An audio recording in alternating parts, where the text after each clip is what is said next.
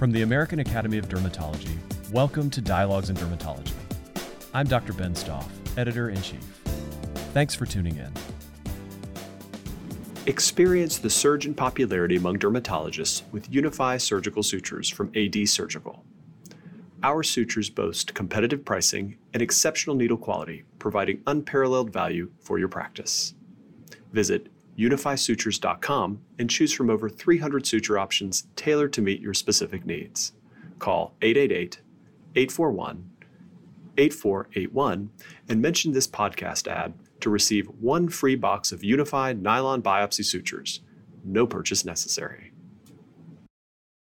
Welcome to another Dialogues in Dermatology. Today we will be discussing preventing and surviving payer audits, something that is rare but can be crucial to the survival of one's practice and as well as sanity.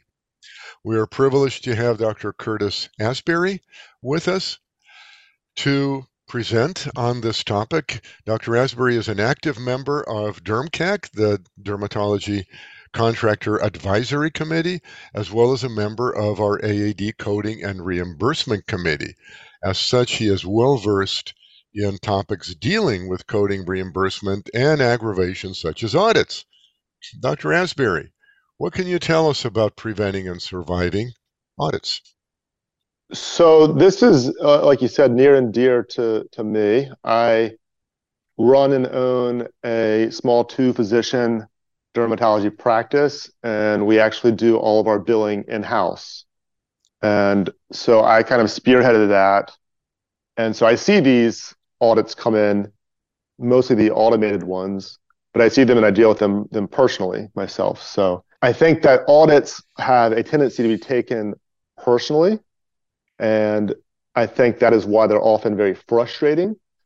But we need to remember that these audits are just the payers doing their job in preserving the sanctity of their mission, which is to make sure that we are being paid appropriately for the services that we provide. Dr. Asbury, there are several steps that one may take with respect to audits. What are these types of steps and how should we approach it both proactively and reactively?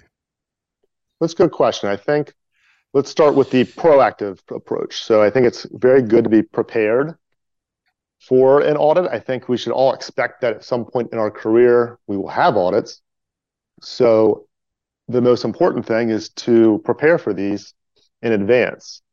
The thing that we like to do in my practice and is, is recommended is internal audits. So we like to audit our own claims on a periodic basis before they go out for submission. The recommendation is 10 to 15 annually per physician we do a little bit more in, in my office, but we pull random claims and we review them um, specifically for the things that an auditor might be looking for. So we're looking for what codes were billed. Is the documentation clear and accurate for those codes? Does it have the correct modifiers, et cetera? And so this way we can see on our own if we have anything that is going on that may trigger an audit, any kind of pattern that may look as though we are not doing something we are supposed to be doing. And it allows us to make sure that the entire practice is practicing the correct documentation that we need in order to successfully weather an audit should one come. There are also some things that one can look at at oneself to evaluate whether that practice or their practice could be an audit magnet and such things that I've discovered by way of dealing with Medicare contractors is outlier billing behavior. That is, if one is a statistical outlier and is billing for a particular code greater than two standard deviations above the mean,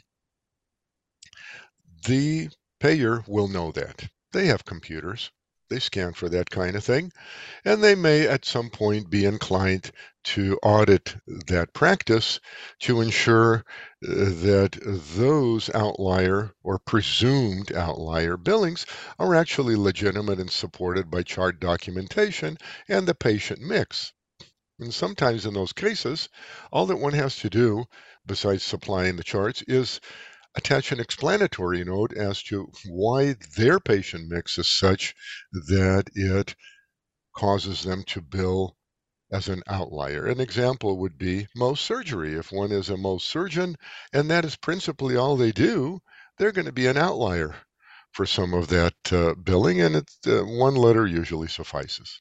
Yes, we had this recently. We had a TPE, a targeted probe in education for our MAC, and it was for the benign removal codes, which they were looking at this time last year, I believe. And we do probably do more benign lesion removals, both the biopsy codes and the shave removal codes, because we're a heavy skin cancer practice. And so I think that, again, their computers are going to be looking at it, but there are certain legitimate reasons why our practice may have been an outlier. And in our case, we passed the TPE with 100%. So just having an audit does not mean that you are doing something wrong. And I do think that's important for all of us to remember when we're audited. One other instance before we go to more granular discussion of what can be done, one other instance that can uh, trigger an audit is simply resubmitting claims that have been rejected without altering them. If one does that repeatedly, over and over again, particularly to Medicare, that costs the system money to reprocess. And yet, if a rejected claim is resubmitted unmodified, the same as it ever was, that's not good because you haven't corrected anything and it'll be mm. rejected again. And eventually, the Medicare contractor may tire of that kind of event and punish you. That's also the definition of insanity, right? Doing the same thing over again without making any corrections. Why, why would it be reversed if you uh, didn't change anything? So that seems like you're just kicking the can down the road a bit. It is, uh, certainly. So if we uh, look at what is key to ensuring a smooth process in the audit category, what are some essential steps that we may take that would enhance our chances of passing an audit well? So when we do our internal audits, we always, like I said, make sure that we're using the correct codes for the diagnosis and the procedure. And so we want to be precise here. And I've often heard other dermatologists say things like, well, I don't use that code because I have a hard time getting paid, and therefore I use this other code instead. But code selection shouldn't depend on which one is easier to get paid. Code selection should be done on what is the most precise and accurate code for the procedure you performed. And so just because we know that one might, you know, more readily get paid doesn't mean that that makes it the correct code. So that's what we're looking for when we're talking about code accuracy. We also want to make sure that we're using the correct modifiers. I think that sometimes our EMRs will sometimes insert modifiers that are inappropriate. And so we have to pay close attention to what modifiers are being used, especially the tricky ones like 24, 25, and, and 59. We shouldn't just put a 59 on to unbundle something to get it paid. There might be a reason why those codes were bundled, and maybe we should not be billing both codes. Same thing with the 24 modifier. This visit may well be within the global period for a reason, and it maybe was already included in the global payment. So maybe we should not be trying to unbundle that E&M visit from the procedure that it was related to. We also want to make sure that our documentation is clear and precise. We want to be comprehensive in our documentation, but we don't want to be overly verbose or with too many unnecessary details. I like to document my procedures with the same wording that's included in the CPT language. So I always do biopsy by shave method. I do shave removals. I don't do shave removal biopsies because who knows what code that is. I don't do excisional biopsies. I do excision of benign lesions. I do excision of malignant lesions. So I don't like to mix up the terms, especially when the codes themselves are different. And I like to document the same way each time. So that way when I do a biopsy, it's documented the same each time. So my shave biopsies are going to look the same. So therefore, an auditor won't have any question about what I did in that situation. The other thing that's important, especially if you do paper charts, is having your signature on all of your chart notes, because just having an unsigned note may lead to a denied claim. It's less probably important in your electronic systems because most of them now require you to sign your notes prior to generating the claim. And so that is one of the benefits of an EMR which there are some, but paper charts are still friendly to others. If you do have to manually sign your chart, you want to make sure that you keep a signature log as well, because we know that especially if we're signing many documents a day, our signatures tend to be messy. And so this can help clarify to an auditor that yes, this is actually your signature. We like to be very detailed when preparation for our audit. We like to keep track of the times that we do our internal audits, what we're doing, and that way, that kind of organization will carry forth if we ever do get audited. It's good preparation for my staff. I'm a small practice, and so we don't have the administrative staff of a larger multi-specialty group or, or large derm practice. And so we need to make sure that we are staying clear and organized with our responses so that way we're efficient with the minimal staff that we do have. And one thing that I've noticed that is implied but not always carried out within offices is to ensure that the staff really is aware of what an audit request means, that it is actually treated seriously and handled appropriately. Consequently, in one's uh, practice, it would behoove one to have designated individuals who would recognize the type of audit that's being called for and are empowered to appropriately fulfill that. Uh, and that sometimes will uh, involve the physician in the audit as well. And also ensure that you send them what they want. you know, it's a sort of clear cut, but it happens. People don't always send the right stuff. And if you're an auditor, that doesn't endear you to whoever's sending the material.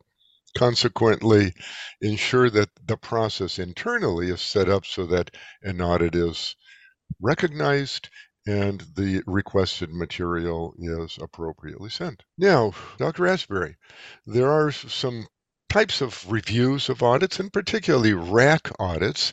That's the recovery audit uh, contractor that uh, are done and there are certain uh, criteria within those RAC audits. But before we get to that, I was just going to mention that one of the common audits that people get are CERT audits, and that's from Medicare, and that's uh, called Comprehensive Error Rate Testing.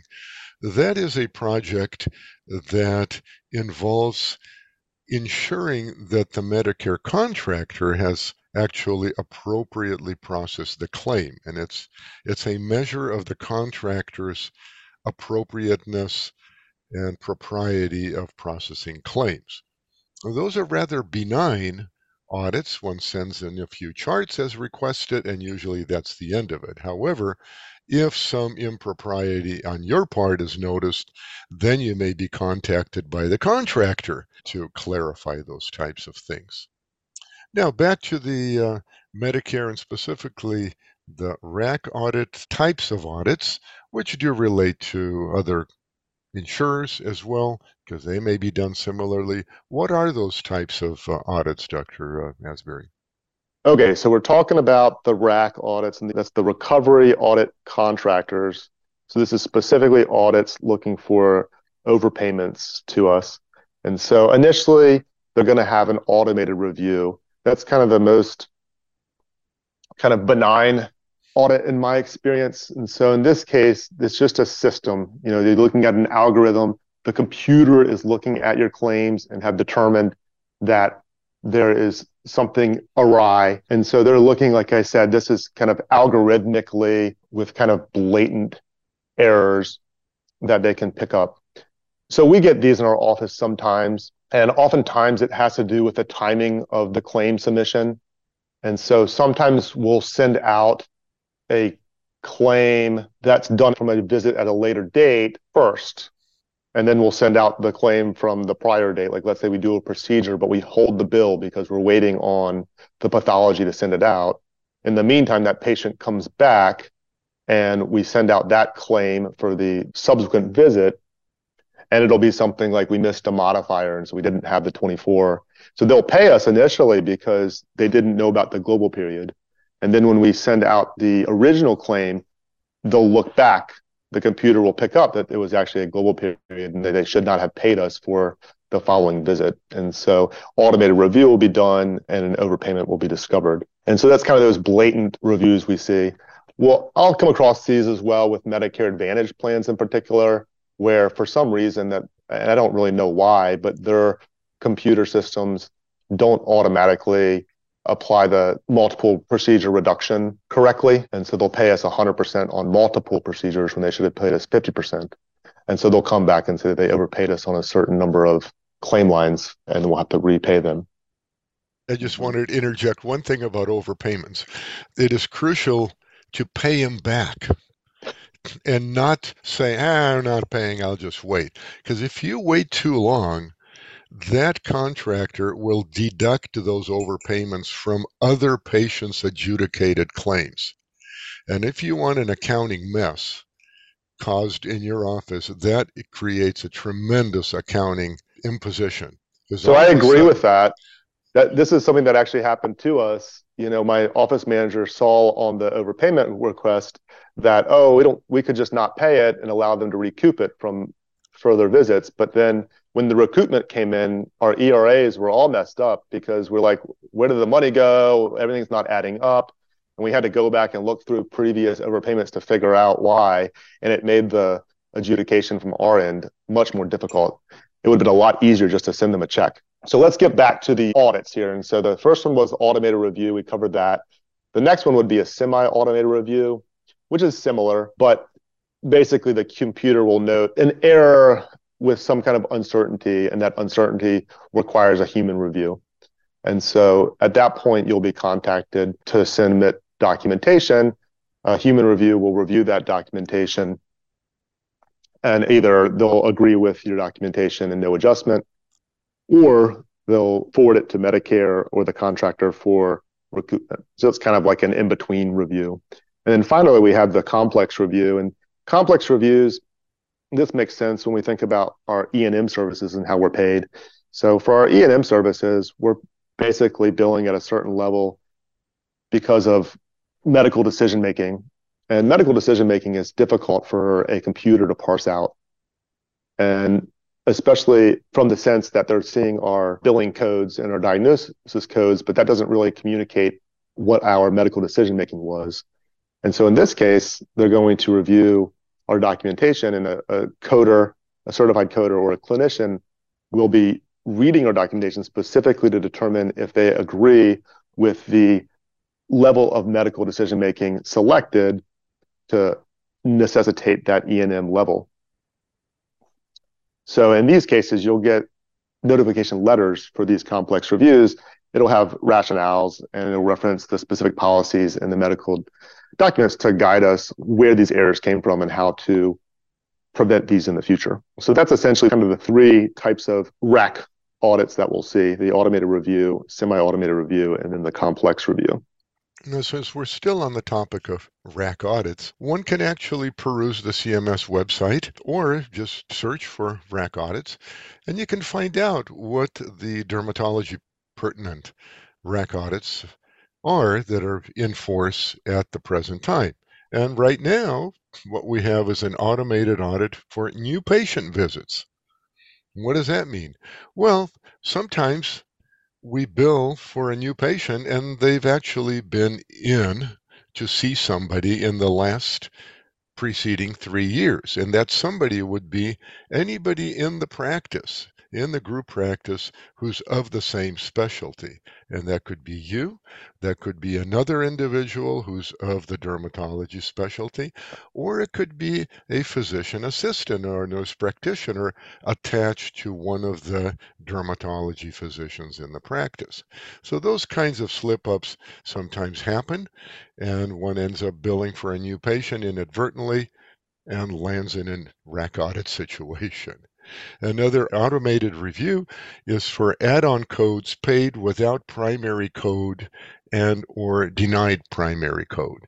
In other words, the primary code such as the first biopsy it would be a primary code and each subsequent biopsy has an, a secondary code to it or an add-on code and if one doesn't put the primary code on or then uh, that's inappropriate and the RAC might get you the last one is a complex audit and that is for Mohs surgery incorrect coding and incorrect units billed and obviously, all of these are geared toward saving money and generating cash for the RAC auditor who's uh, motivated to find something.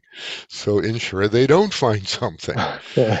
However, if you disagree, what would one do, Dr. Asbury?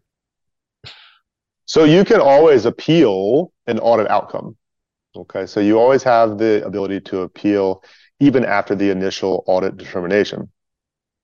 So when you get your audit determination, you must appeal in writing, and then there's a specific timeline that your payer will have, and it'll tell you on your paperwork that you receive with your determination how long you have to appeal that. And so again, we must be prompt and we should follow that timeline because if we do not, then we'll lose the ability to appeal. And so we can appeal, and eventually you can make yourself all the way to the administrative law judge. And we have had in our office, we had one a couple of years ago that made it all the way to the administrative law judge and many back and forth paperworks, but we won. We won the appeal. And so our appeal was for a frozen section biopsy done in the office, the 88331. And they did not want to pay it because the patient on the same day as our visit went and saw their primary care who was working for a hospital. That primary care therefore billed a facility fee. And so they were trying to tell us that we could not get paid for the frozen section because it's included in the facility fee. And back and forth many times to explain we have nothing to do with that facility fee. We do not work for the hospital. That's a completely different practice. Eventually, the administrative law judge agreed with us and we got paid that money back. So persistence can pay. I've also discovered since I've been in private practice for 40 and a half years that getting involved personally as the physician can help. Some of these conditions are complex, and if the physician writes a note or ensures that the note is being written and the appeal is being written appropriately, it really helps. Uh, I found that it's not always uh, healthy to assume that staff knows all the terminology and nuances that go into appealing and uh, justifying why you should be paid. Now, if you want further guidance on this uh, topic, after Dr. Asbury so skillfully and completely discussed it, you can find more or alternate versions of the same advice, but presented in a greater fashion uh, with some other details. You could go on the AAD website at aad.org, select Practice Management tab, and then select under that Coding Resource Center and under Coding Resource Center Audits. And within that tab, you'll find a plethora of information uh, that can be of great utility if you're exposed to an audit, and uh, it may certainly relieve pain and suffering as well. Without drugs. Thank you very much, Dr. Asbury. This has been illuminating. And at uh, this point, we conclude another feature of Dialogues in Dermatology. Thank you, Dr. Miller. Experience the surge in popularity among dermatologists with Unify Surgical Sutures from AD Surgical. Our sutures boast competitive pricing and exceptional needle quality, providing unparalleled value for your practice. Visit unifysutures.com and choose from over 300 suture options tailored to meet your specific needs. Call 888 841 8481 and mention this podcast ad to receive one free box of unified nylon biopsy sutures. No purchase necessary. Thanks again for tuning in to another edition of Dialogues in Dermatology. For more dialogues, subscribe to us through the website of the American Academy of Dermatology, then link your subscription through your favorite podcast app. Remember, the subscription is free for residents. New podcasts are released each week, in addition to free special bonus episodes. You can also listen to dialogues online through the AAD website. Thanks again for listening.